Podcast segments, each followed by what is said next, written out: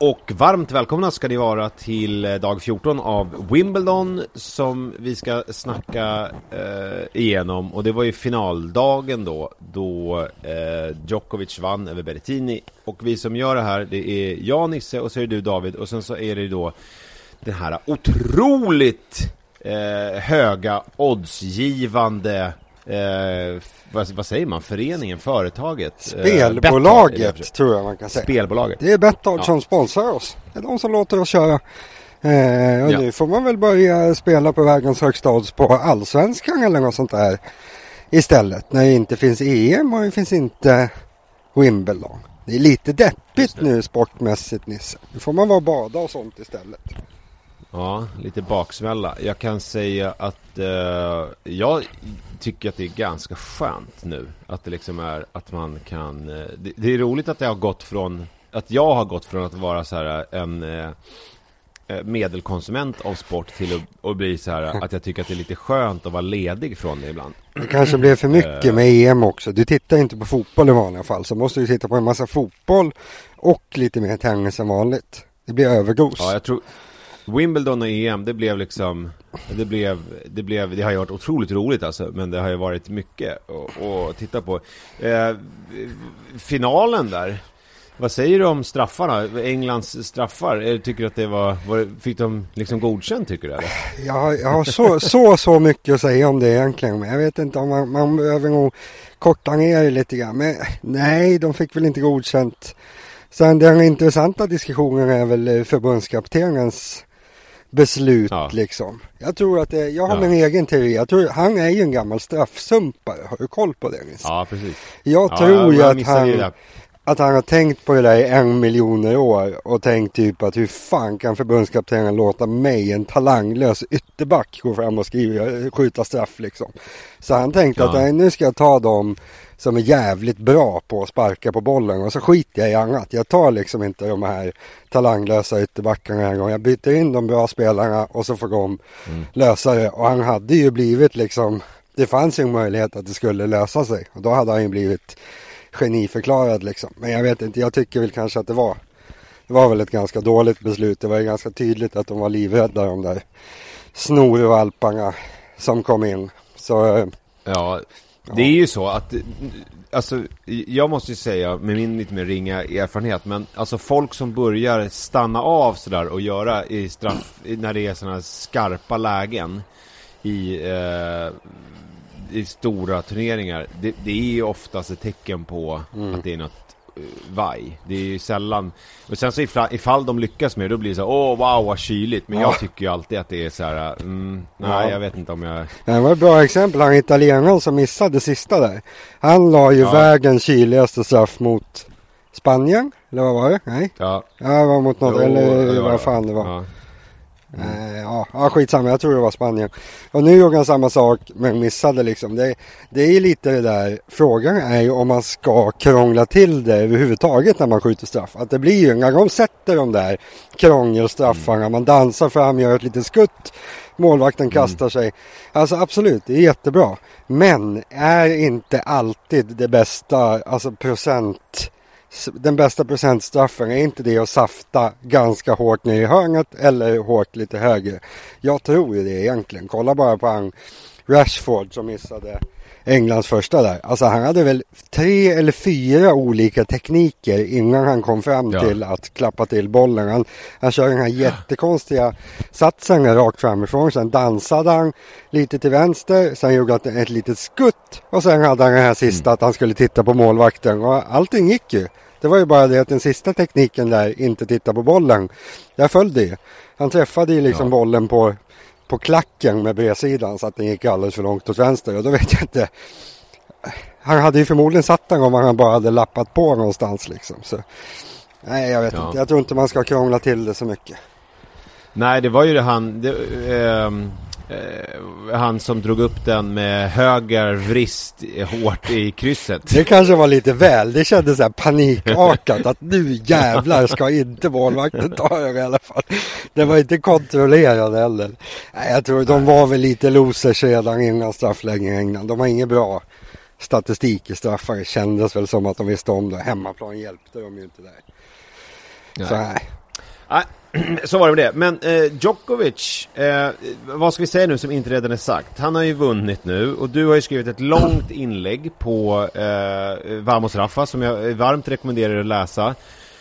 Men vi kan väl sammanfatta det lite som att nu är det inget snack längre. Nu är han störst. Eh, nu kan man sluta tjafsa. Och då säger jag emot. Och så säger jag så här, nej, han behöver vinna U S Open också. Ja, eh, ja. Han, måste ha, han måste ha en till Grand Slam för att det ska bli helt tyst. Ja, eh, kanske. Även om, det, även om det är väldigt få som nu eh, opponerar sig. Eh, jag såg jag att din kära vad... hustru... Eh, kommenterade på Facebook-tennisen där eh, att eh, nu har du skitit i blåskåpet efter din, den texten eh, och det tycker jag inte att hon fick rätt för i kommentarsfältet i alla fall på våran eh, jag tror att det har vänt nu, det, det är få som kan liksom eh, säga emot det som folk säger som blir sura, de säger så här: ja, han möjligtvis är han bäst men han är inte störst, han är mm. liksom inte den största entertainern, han är inte den största spelaren, han är liksom inte. Ja, och det, det är ju sant, men det är inte så, har inte så mycket med sport att göra på det sättet. Nej, Nej alltså, jag tyckte att just det där du nämner, att ingen reagerade liksom, nej, ingen orkar längre. Det, det säger väl, det var någon som till och med skrev det där, men det är väl ingen som har pratat om det där på flera år. Det stämmer ju inte.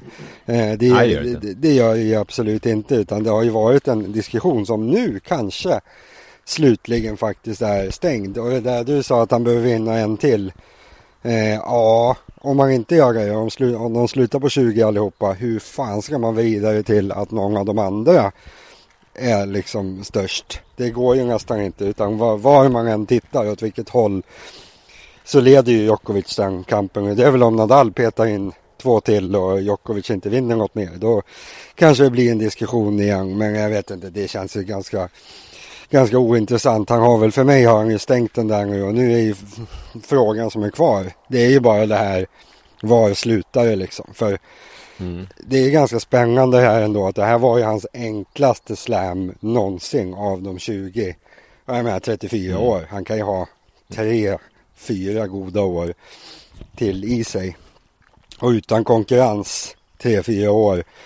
Det blir ju inte tio till, men det, blir, det kan ju lätt bli fem till i alla fall. Och då, då börjar ja, det, är ju, det, bli det är ju hans egen motivation, hans ja. eget driv. Det är ju enda som kan stoppa honom nu. Om det inte dyker upp någon, om vi tar de här unga som vi har pratat om, Alcaraz mm. eller vad de nu... Alltså, Fast det är nästan, och, och, alltså det är ju tre, fyra, fem år bort. De är ju för små liksom. De ja. som skulle kunna vara uppe om tre, fyra år, det är de som är ja, men tjugo, tjugoett. Och alltså de där är ju yngre än så, så nej, alltså det finns ju inget riktigt. Det är ju de här Medvedev, Sitsipas team som man kommer få tampas med, och de är ju inte, alltså de kommer inte bli mycket bättre. Så nej. Ja. Men spelstilsmässigt så alltså det som behöver komma, alltså för jag menar Alcaraz är ju, han är ju lite Djokovic typen mm. ja. på ett sätt ju. Eh, Och det känns ju, det skulle vara en spännande matchup med någon som var som Djokovic och kunde matcha honom på hans eget spel. Alltså det hade ju varit en spännande, men annars så tänker man väl den som skulle kunna slå, eller den typen av spelare som kan slå Djokovic just nu, det är väl någon som alltså på något vis lyckas vifta bort honom ja. bara. Alltså, nej, men det måste ju vara, det måste ju vara någon liksom dopad version av team eller någonting, någon som bara någon som har ett slag som inte kan hanteras typ. Alltså om man Och Del Potro. Ja, typ. Alltså, kan det... Del Potro komma tillbaka, nej. tror du? Jag har ju sett honom stappla runt på banan där med sina ja. knän. Det är väl det man saknar lite. Alltså, han, jag vet inte hur man ska benämna hans senaste fem år, men någonstans mellan alla skador så var ju han final i, i U S Open. Så han var ju liksom, mm. när han har varit frisk, då har han varit en av dem som faktiskt har varit närmast. Eh, fast ja. han aldrig har varit vältränad liksom. Så, men jag, jag tror ju tyvärr, det vet väl alla, att det är en av mina absoluta favoriter. Där snackar vi liksom topp två, topp tre favoritmässigt för mig. Så han, det hade ju inte varit jättetråkigt om han kom tillbaka, men om han väl kommer tillbaka, han kommer ju vara sämre. Så han börjar ju till och med bli gammal nu, Del Potro. Han har ju gått från lovande till gammal utan att spela tennis. Det är lite men, men berätta lite om varför du tycker så mycket om Del Potro. Ja, men det är ju något, alltså Det är väl den här... Nej, det är inte något. Alltså, för du är så ologisk. För att du kan ju så här... Alltså, för Del Potro, han har en jävla utstrålning. Han är en jävligt häftig person. Men jag menar, det stoppar inte dig från att typ älska Djokovic, nej, men, som ju är den tråkigaste nej, människan i hela nej, världen. Nej, nej men alltså... Jag är, i nej, du nej, gillar. nej, men det gör jag ju inte. Det säger jag ju nej. rakt upp och ner. Att det finns ju ingen logik. Det är ju liksom... bestäms väl från person till person, men det är ju, för mig är det ju något väldigt coolt över honom, att när han börjar liksom banka på den här fåren, jag tycker att fåren är väldigt cool, när han börjar morra när han slår den så är det inte, det blir inte sämre av det så att säga, och så har han det här, han har ett coolt lugn mer än kanske vissa andra som jag tycker är lite löjliga som stänger in allting, så här, men jag gör väl någon slags personlig bedömning av alla. Han är en av dem jag gillar allra mest. Eh, nej, det går inte att förklara riktigt. Hur bra skulle du säga, liksom allt annat lika och han är skadefri, om vi, liksom i en sån här hypotetisk värld att han fick vara frisk, om du tittar på hans spel, hans liksom potential, hur bra skulle han kunna ha blivit i sin karriär skulle ja, du säga? Alltså han hade ju... Det är mycket som måste stämma. Det är som, lite som att säga att en junior, ja, men om allt stämmer och blir en världsetta, ja, men det är ganska mycket som mm. ska stämma då. Men Del Potro är en av de absolut största talangerna. Han hade ju verkligen kunnat bli bäst. Sen, han blev ju av med sin backhand ganska tidigt egentligen. Att han fick de här skadorna i vänster underarm. Så han kunde ju liksom inte hålla emot riktigt i sin, ena, i sin tvåans backhand. Så han, han fick ju aldrig chansen riktigt att utveckla backhanden till att bli ett bra slag. Nu har han ju liksom haft en ganska bra karriär ändå i princip utan backhand. Men alltså... hade han fått möjligheten att utveckla ett riktigt bra backhandslag. Han har ju världens bästa forehand liksom. Så, och en serve som håller högsta klass. Så, nej, han hade ju kunnat bli ganska bra kan man säga. Men, hade han kunnat bli, eh, hade han kunnat hota Djokovic? Alltså hota i enstaka. Sen ska man liksom vinna tjugo slams under den här tiden, då måste man ju dessutom vara helt sinnessjukt stabil. Det vet jag inte om Del Potro hade blivit. Det är svårt att säga liksom, men han hade blivit tidernas bästa, så kan man ju inte säga. Men han hade, han hade ju varit liksom, han hade ju absolut varit en av de här tre eller fyra snarare då. Alltså jag tror han hade mm. liksom hamnat ett snäpp över Murray utan minsta tvekan om man hade fått nöta på. Så vi hade ju haft fyra toppspelare under den här tiden istället för de tre vi har haft, tror jag. Ja, men jag tänkte om vi skulle ta och prata lite om matchen här. Djokovic-Berrettini, jag vet inte om du kommer ihåg att det var en final. Ja, det var väl någon, ja, någon, någon liksom... pseudohändelse eller vad säger man? Det, ja, ja det... exakt. Mm. Eh, jo, men det, det som vi eller ja, du pratade om innan, det var ju det här med att enda chansen här om man tar, pratar matchup så är ju att Berrettini på något vis lyckas få med sig Eh, publiken och bygga någon slags momentum som han gjorde i Franska öppna där. Mm. Och kanske vifta med sig, vifta, vifta till sig liksom något sätt eller två eller sådär. Och så, och så kanske Djokovic blir lite nervös eller någonting. Det var väl det man kunde eh, tänka sig typ. Och precis det hände ju faktiskt i inledningen av matchen där, för det var ju ett långt jävla game i slutet av första set där. Det var ju tio minuter... Uh, tio minuters game uh, game säger man sällan game. tio minuters game uh, där uh, jag kommer inte exakt ihåg vad det stod då, men uh, Djokovic hade ett break upp i alla fall och sen så var det väl att han servade typ för setet och så, så lyckades eh, Berrettini hålla efter tio minuter och sen så eh, blev det så småningom och lyckades bryta tillbaks och sen så blev det så småningom eh, eh, tiebreak där mm. han vann. Och då var det ju just en sån här period när man kände att eh, Djokovic inte vann alla poäng som han ville och publiken var på Berrettinis sida, de ville se en lång match, de tyckte det var kul och han fick med sig allting. Och sen så var setet slut och så, så kom vi in i andra set och då blev Djokovic så där arg som han kan bli när han får någonting i blicken eh, och något fokuserat och så här vägrade att förlora en enda boll typ fram till det stod fyra noll i det andra set. Eh, och där, det där är ju en, en intressant grej med Djokovic när han får de där... Eh, det, det, det är lite om man jämför, typ om man tar ett löpning att de... Att, att det är någon som vågar gå om honom lite och ligga, ligga före typ. Och, och så då, då trycker han in gasen så att han ligger liksom tjugo, trettio, fyrtio meter före. Och sen så börjar han småjogga igen. Mm. Eh, eh, men liksom han visar... Det, det, så kändes det lite grann. Eh, eller, eller vad tänkte du då? Ja, men det var väl lite så. Alltså, jag... Det fanns inga utsikter för Berrettini i den här matchen. Alltså jag var inte ens... Jag, det var lite Hassebacke-stuket där. Det är lugnt. Alltså det var, jag var liksom inte, jag var inte en procent inbillad att Berrettini skulle vinna matchen. För Djokovic spelade ju bra. Alltså han spelade ju bra i första set. Sen blev det här lite eh, knasiga för honom när Berrettini fick flyt och så är det gräs. Och det blir lite konstigt under en kort period. Kan liksom bollarna och gamet rulla över åt fel håll fast han, ena spelaren är mycket bättre. Men alltså han var ju i balans i den här matchen och han spelade bra tycker jag. Och det är väl det jag ganska ofta säger, att jag tycker ju att Djokovic spelar nästan aldrig bra. Han, han ligger liksom som bäst på någon slags medelnivå som gör att han är klart bäst i världen.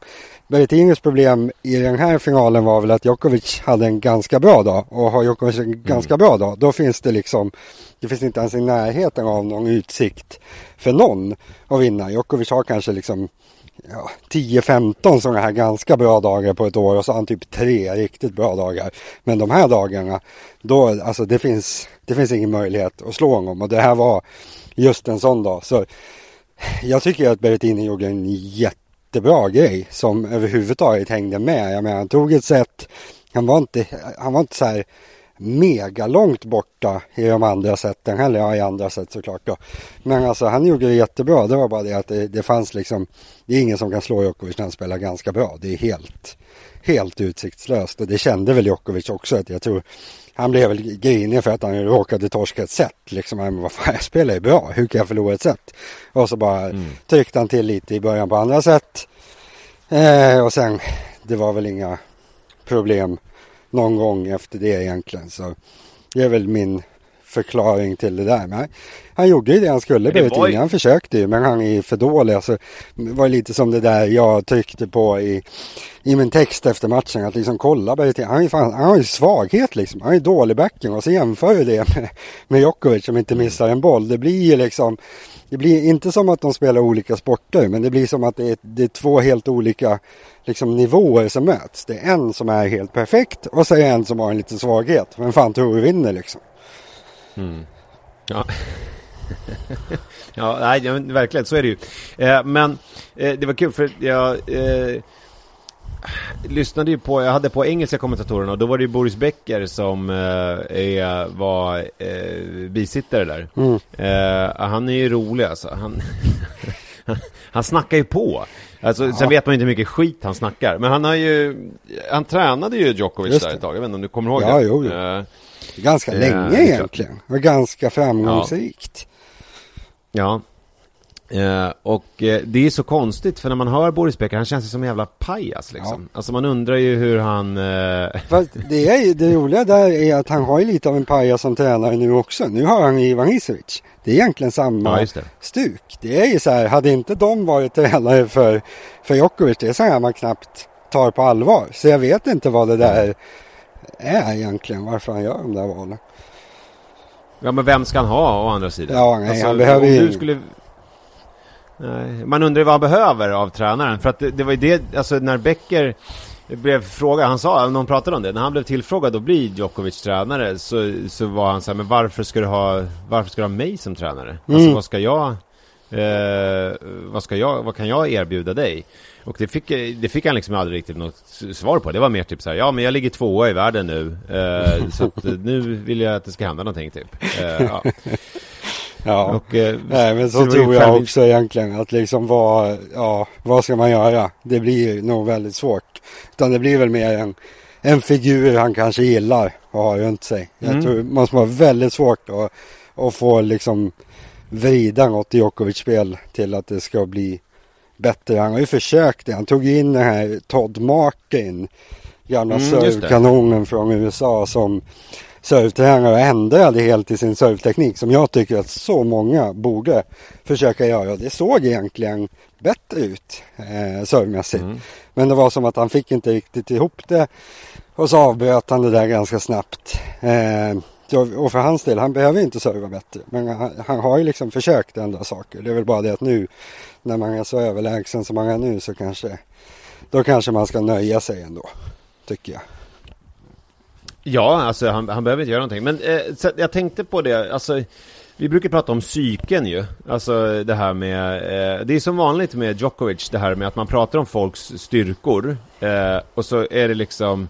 att Sitsipas har sitt psyke eller du vet hit och mm. dit och sådär. Men, sen så, men, men Djokovic är ju alltid på något vis, utan att göra någon stor grej av det, så är han bäst liksom även där ju. Ja. Alltså, förstår du vad jag menar? Att ja. Det liksom är, för när han ledde fyra noll så blev han bruten till fyra tre och så hade han tre setbollar där. Eh, noll fyrtio eh, i Berrettinis serv och så blev det fem tre och sen blev det fem fyra. Men sen så ganska enkelt servade han hem det sex fyra. Mm. Alltså det var liksom, det, det är som att det det, det är inte som att han börjar darra, eller förstår jag menar? Det är bara liksom, helt plötsligt så var vann han det jävligt enkelt det där sex, med sex fyra det där ja, sättet. Visst. Och då, och då liksom fnyser man lite åt och är så här, ja, nej men vad ska han göra? Han kan inte förlora. Men det tyder ändå på, det är Wimbledon-final. Han har chans att göra något helt historiskt. Alltså han, han har haft fyra noll. Helt plötsligt så liksom mm. eh, så står det inte det längre och, och Berrettini får lite momentum, men det spelar ju ingen roll. Alltså det är så här, det spelar ingen roll. Man kommer liksom inte. Jag tror att mycket av det där att han är så där liksom överlägsen mentalt också. Det tror jag faktiskt. Alltså dels så han är väl stark mentalt, men jag tror också att det bottnar i att han faktiskt är så mycket bättre, att han vet att nej men, som min bror brukar säga, min dryga bror, när vi spelar pingis eller tennis, spelar jag bara ordentligt och vet jag att jag vinner. Och det är alltså, mm. det ligger nog mycket i det för Djokovic, att jag tror att han, han känner det. Om jag bara liksom, gör jag bara halvhyfsat, ja, men då, då kommer de inte att göra mig. Och det är klart mm. att då, i ett sånt läge när du liksom har lite problem och så ska du serva hem sättet, det måste ju vara ganska skönt att kännas att om allt bara är normalt, ja, men då kommer det lösa sig. Att man liksom, man behöver aldrig göra någonting utöver det helt normala. För är det helt normalt, då är man överlägset bäst. Och hur, liksom, hur ska man inte kunna vara liksom bäst och stark mentalt med den, med den insikten? Det är nog eh, svårt. Så, ja, och sen du, du säger det där. Han, han är ju typ bäst på allt. Så det är ju inte... Det är ju ganska svårt att slå honom om man vill själv. Ja. Eh, och sen så det här med att han eh, är tråkig, som alla pratar om. Eh, och jag, jag tycker på ett sätt så finns det en, en orättvisa i det där. För att det är ju... Eh, det är dubbelt tycker jag. För att trå- det handlar ju också om motståndarna. Alltså om ingen... Jag menar, Nadal... Man kan ju inte säga att Nadal-Djokovic-matchen var tråkig nej, i Franska öppna. Eh, utan det är ju också motståndet som ja. Gör att han blir tråkig. Att han inte tvingas... Eh, var spektakulär och var eh, extraordinär och var någonting utöver det vanliga. Förstår du vad jag menar? Att han liksom, ja, men alltså, eh... Djokovic matcher blir ju de bästa, alltså alla kategorier, när han möter Nadal. För då liksom, han måste ju ha någon som skruvar upp det. Och det är väl inte så konstigt. Jag menar, hur kul blir det när någon som är överlägsen möter någon som inte är bra? Sen det jag tror man menar när man säger det, alltså spelmässigt, ja, han är inte jätterolig. Men hur roligt är det ofta spelmässigt när någon är helt överlägsen? Jag tittar aldrig på Federers matcher när han är överlägsen. Jag tycker inte att det är särskilt roligt heller. Men alltså, ut, han har ju ingen utstrålning riktigt. Han är ju liksom inte, om man skulle jämföra med Del Potro till exempel, att jag tycker att Del Potro har en jävla utstrålning när han är på banan. Det är liksom, man vill titta på honom. Där får jag väl säga att jag vill inte titta på Djokovic. Han, är, han, liksom, han har inte det där riktigt. Eh, Så på så sätt är han väl tråkig, men tennismässigt så är det svårt att säga att någon är tråkig när man liksom, av de tio liksom, största tennisupplevelserna man har haft, så är han inblandad i typ tio. Så alltså, han är ju inte, han är inte dödstråkig på det tennismässiga planet, men det är klart att han personlighetsmässigt är ju lite tråkig, tycker jag. Ja, det är ju... Ja, det är märkligt. För, för det, det, kan du minnas någon, nu är det svårt att jämföra någon med Djokovic eftersom han är störst genom alla tider, men kan du minnas någon sån här riktigt stor spelare som har varit eh, sådär liksom tråkig? Ja, men det är alltså, väl Ivan Lendl, det är väl ett... Ja, Ivan Lendl, ja, precis. Det var han som... Ja, det är Lendl, men Lendl var ju ond. Det var ju inte Djokovic på samma sätt. Jag vet inte om det är för att jag var barn som jag tyckte att han var ond för att jo, han men slog Lendl och Edberg. Det var han väl. Ja. Och sen, ja. han var väl ännu mer, alltså Djokovic har gjort samma sak men att det redan hade hänt lite. Lendl var ju verkligen tennismördare liksom. Alla andra hade varit så här finessspelare som servar och så kommer de fram och så lägger de en svår jävla volley. Och då kommer liksom den första roboten. Han var ju den första roboten. Djokovic har gjort egentligen samma sak. Att Federer var ju den här finessspelaren, Nadal i någon mån ändå något som folk gillar och så kommer en robot som inte, inte har några svagheter. Det är väl inte något som faller i särskilt god jord hos folk, men jag tror ju det var väl värre med, med Lendl kanske. Han var ju inte, som du säger, han var väl inte så trevlig heller. Djokovic har väl ändå någon slags, han upprätthåller väl någon slags god gott uppförande, det gjorde väl inte Lendl alltid, tror jag inte. Jo, men och det gjorde ju, jag menar, det gjorde ju att Lendl hade ju någon typ av utstrålning ändå, för kanske. Att han var liksom, det fanns något spännande med honom för att han var ond. Men alltså, det är roligt för att Nadal var väl, för Nadal kan ju också sägas vara liksom tennismördaren då, ja. När han kom fram och, och stal showen från Djok, eller från men, Federer, men det ju, blev ju aldrig. Det var ju precis jo. så att alltså det var ju, Nadal har ju ändå gått från, alltså han var ju i alla fall om man frågar mig som var ju angränsande till avskydd i början när han kom ja. upp och förstörde för Federer. Sen har ju väl ja. delvis tror jag med Federers hjälp att Federer verkligen har respekterat honom och liksom tagit honom till sig. Det tror jag har gjort att folk har lärt sig att liksom acceptera Nadal på ett annat sätt. Annars hade det nog kunnat vara samma sak för Nadal under karriären. För han har egentligen gjort lite samma sak. Kommer in och är lite tråkig och, och förstör för Federer. Det är liksom inget, det är inget plus i folks ögon. Men han har ju... Men det är svårt det där att ta på. För, för Nadal har ju ändå... Alltså, han är ju rätt konstig och han är quirky, han gör sina konstiga presskonferenser, han har sin dåliga eh, engelska, men han har ju ändå någonting, han har ju en utstrålning ja, på banan ja. och en pondus, alltså, no, som är det här när han hoppar upp och vamos och är så här, det här ettriga liksom, eh, alltså ja, det finns ju någonting där. Det är ju mycket charmigare än när, när Djokovic bara skriker, de här liksom avgrundsvrålen. Ja. Det är väl ja, ingen som tycker det är charmigt, medan Nadal, alltså Djokovic skriker ju i ilska då, för han är arg på vägen för att de fattar inte att jag är bäst liksom, för han går, går dränker ja. bara. Nadal, han, det är ju med att, ah fan vad bra jag var, det här var ju skitkul ja. och så hoppar han ja. upp och, och det är väl också lite det där, det ligger väl inte till Djokovic fördel heller det där, att det, han kan väl vara lite halvsvår att gilla när han spelar också, tror jag. Ja, ja det, det, finns, det finns något eh, märkligt, men, men länder, jag försöker tänka på andra tråkiga.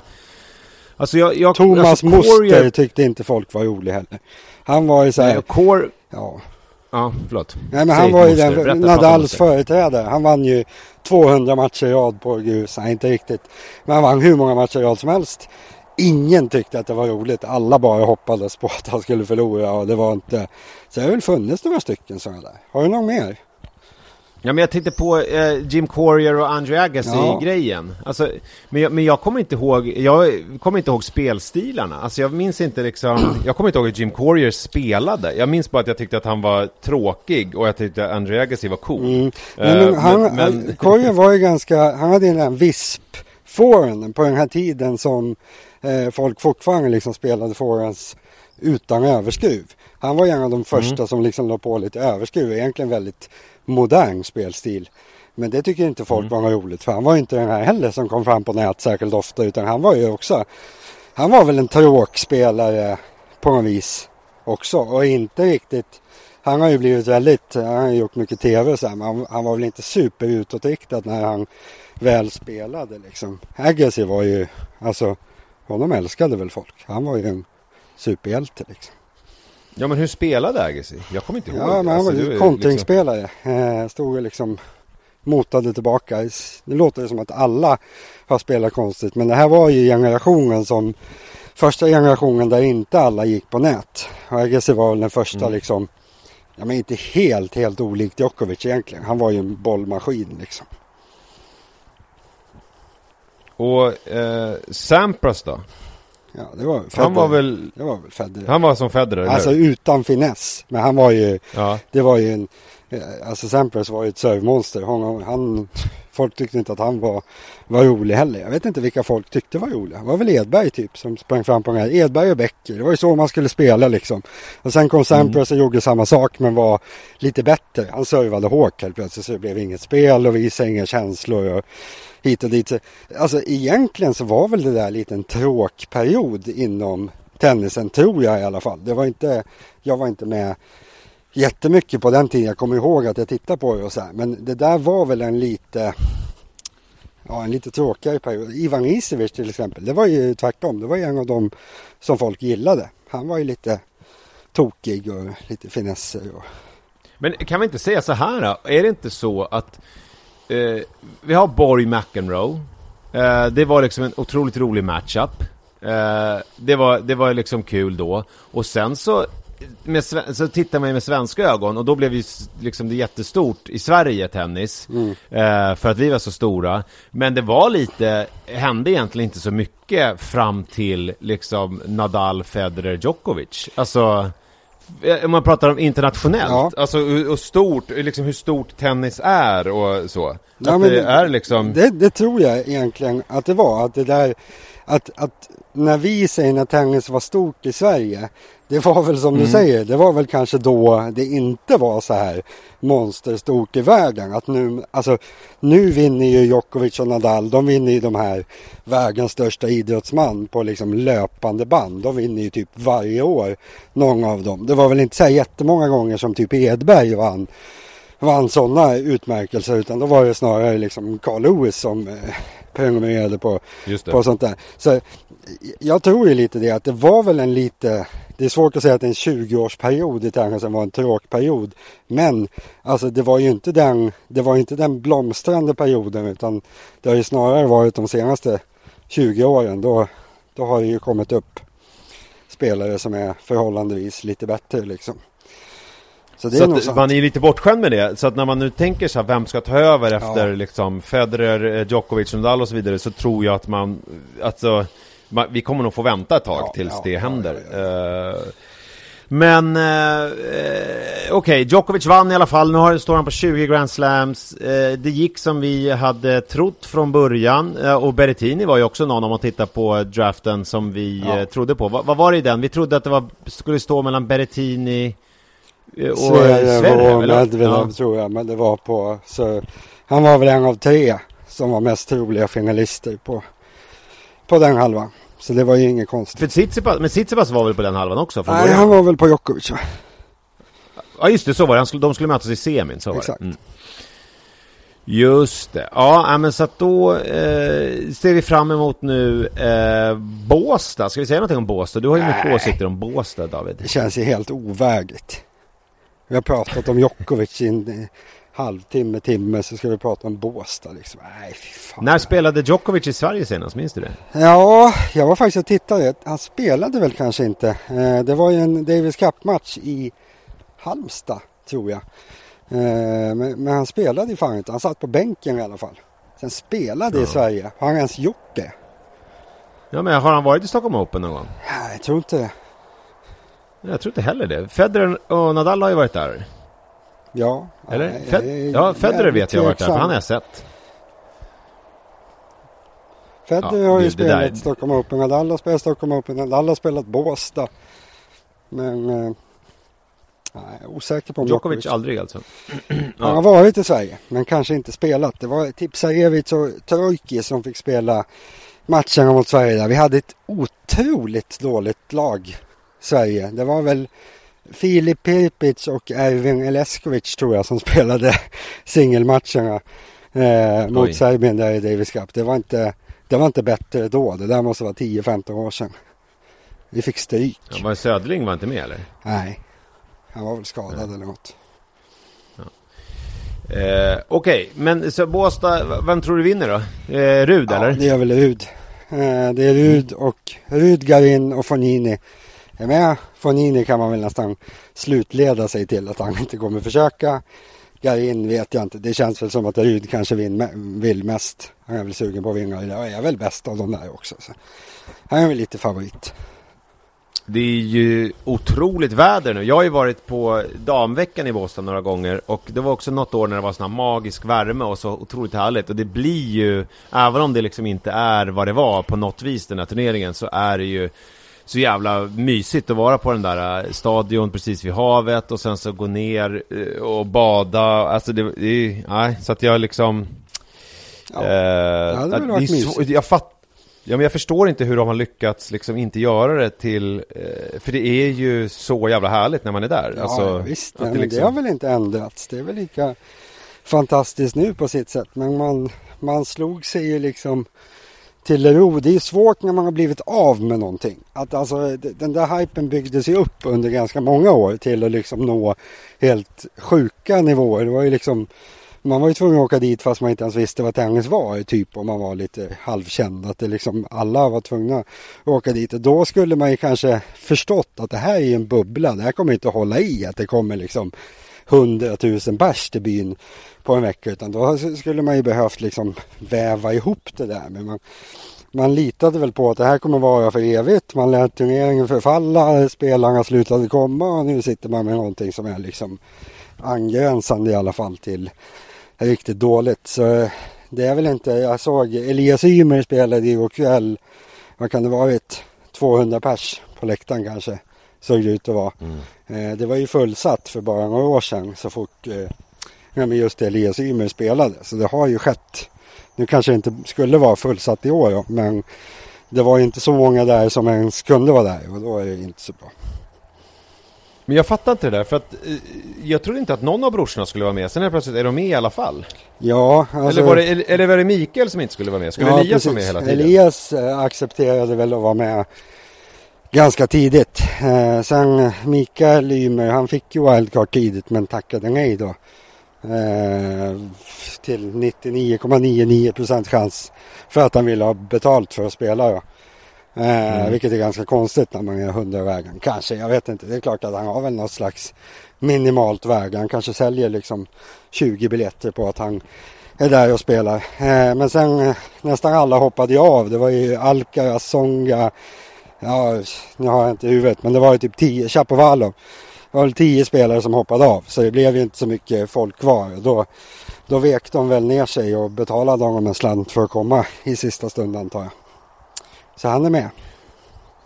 Och, och, och eh, vad tror du om hans chanser då? Ja, han hade väl han hade väl ganska bra lottning. Ja, det hade han. Han mötte finnen Emil Rusovori i första omgången. Sen kanske honom ska han slå på grus. Han är ganska svag på grus, finnen. Så jag tror han vinner den. Sen Cuevas eller Gombos i andra rundan. Ska han väl också vinna egentligen. Och så Fonini eventuellt i kvarten. Där får han väl stryk. Men jag menar, Fonini kan ju flumma ut sig i sin första match. Så eh, han kan säkert gå en bit där, Mikael Ymer. Eh, Elias vann ju sin första match igår. Slog Taro Daniel i en tresetare. Och ska nu möta Musetti, tror jag det var. Och det blir väl bökigt, kan jag tänka mig. Ja, kan man tänka sig. Ja, ja, ja. Eh, kul David att få prata med dig, och kul att ha gjort ännu en um, Grand Slam tillsammans med dig. Det, vad är det nu? Vi har gjort eh, Franska öppna höstedition, och så har vi Fyra. gjort Australian Open, och sen så... Fyra har vi gjort. Gjorde vi väl Australian Open? Visst fan gjorde vi den? Ja, ja det... Jo, det gjorde vi, det gjorde vi, det gjorde vi. Gud, det gjorde vi. Och sen så gjorde, har vi gjort eh, Franska öppna och Wimbledon. Det är, vi har gjort fyra Grand Slams tillsammans nu. Ja. Helt sjukt ju. Ja. Och fler ska det bli. eh, vad är det nu? U S Open. Är, är det något konstiga datum med den på grund av corona? Eller är den som vanligt här nu i vet september? Jag ja, men det är väl vanliga tider i slutet på augusti, början på september skulle jag tro. Ja, och då eh, hörs ju vi igen. Eller vi kommer ju höras nu varje vecka. Vi kör en sån här liten eh, sammanfattning av veckans turneringar och... Eh, turneringarna som kommer. Så ni, vi kommer puttra på lite här eh, som ett långkok kan man säga. Eh, ligger vi eh, över tennis Sverige. Uh, och det tycker vi känns väldigt roligt, och det tackar vi Betal för, eller hur David? Just det, just det. Mm. Då hörs vi om en vecka igen då. Det gör vi.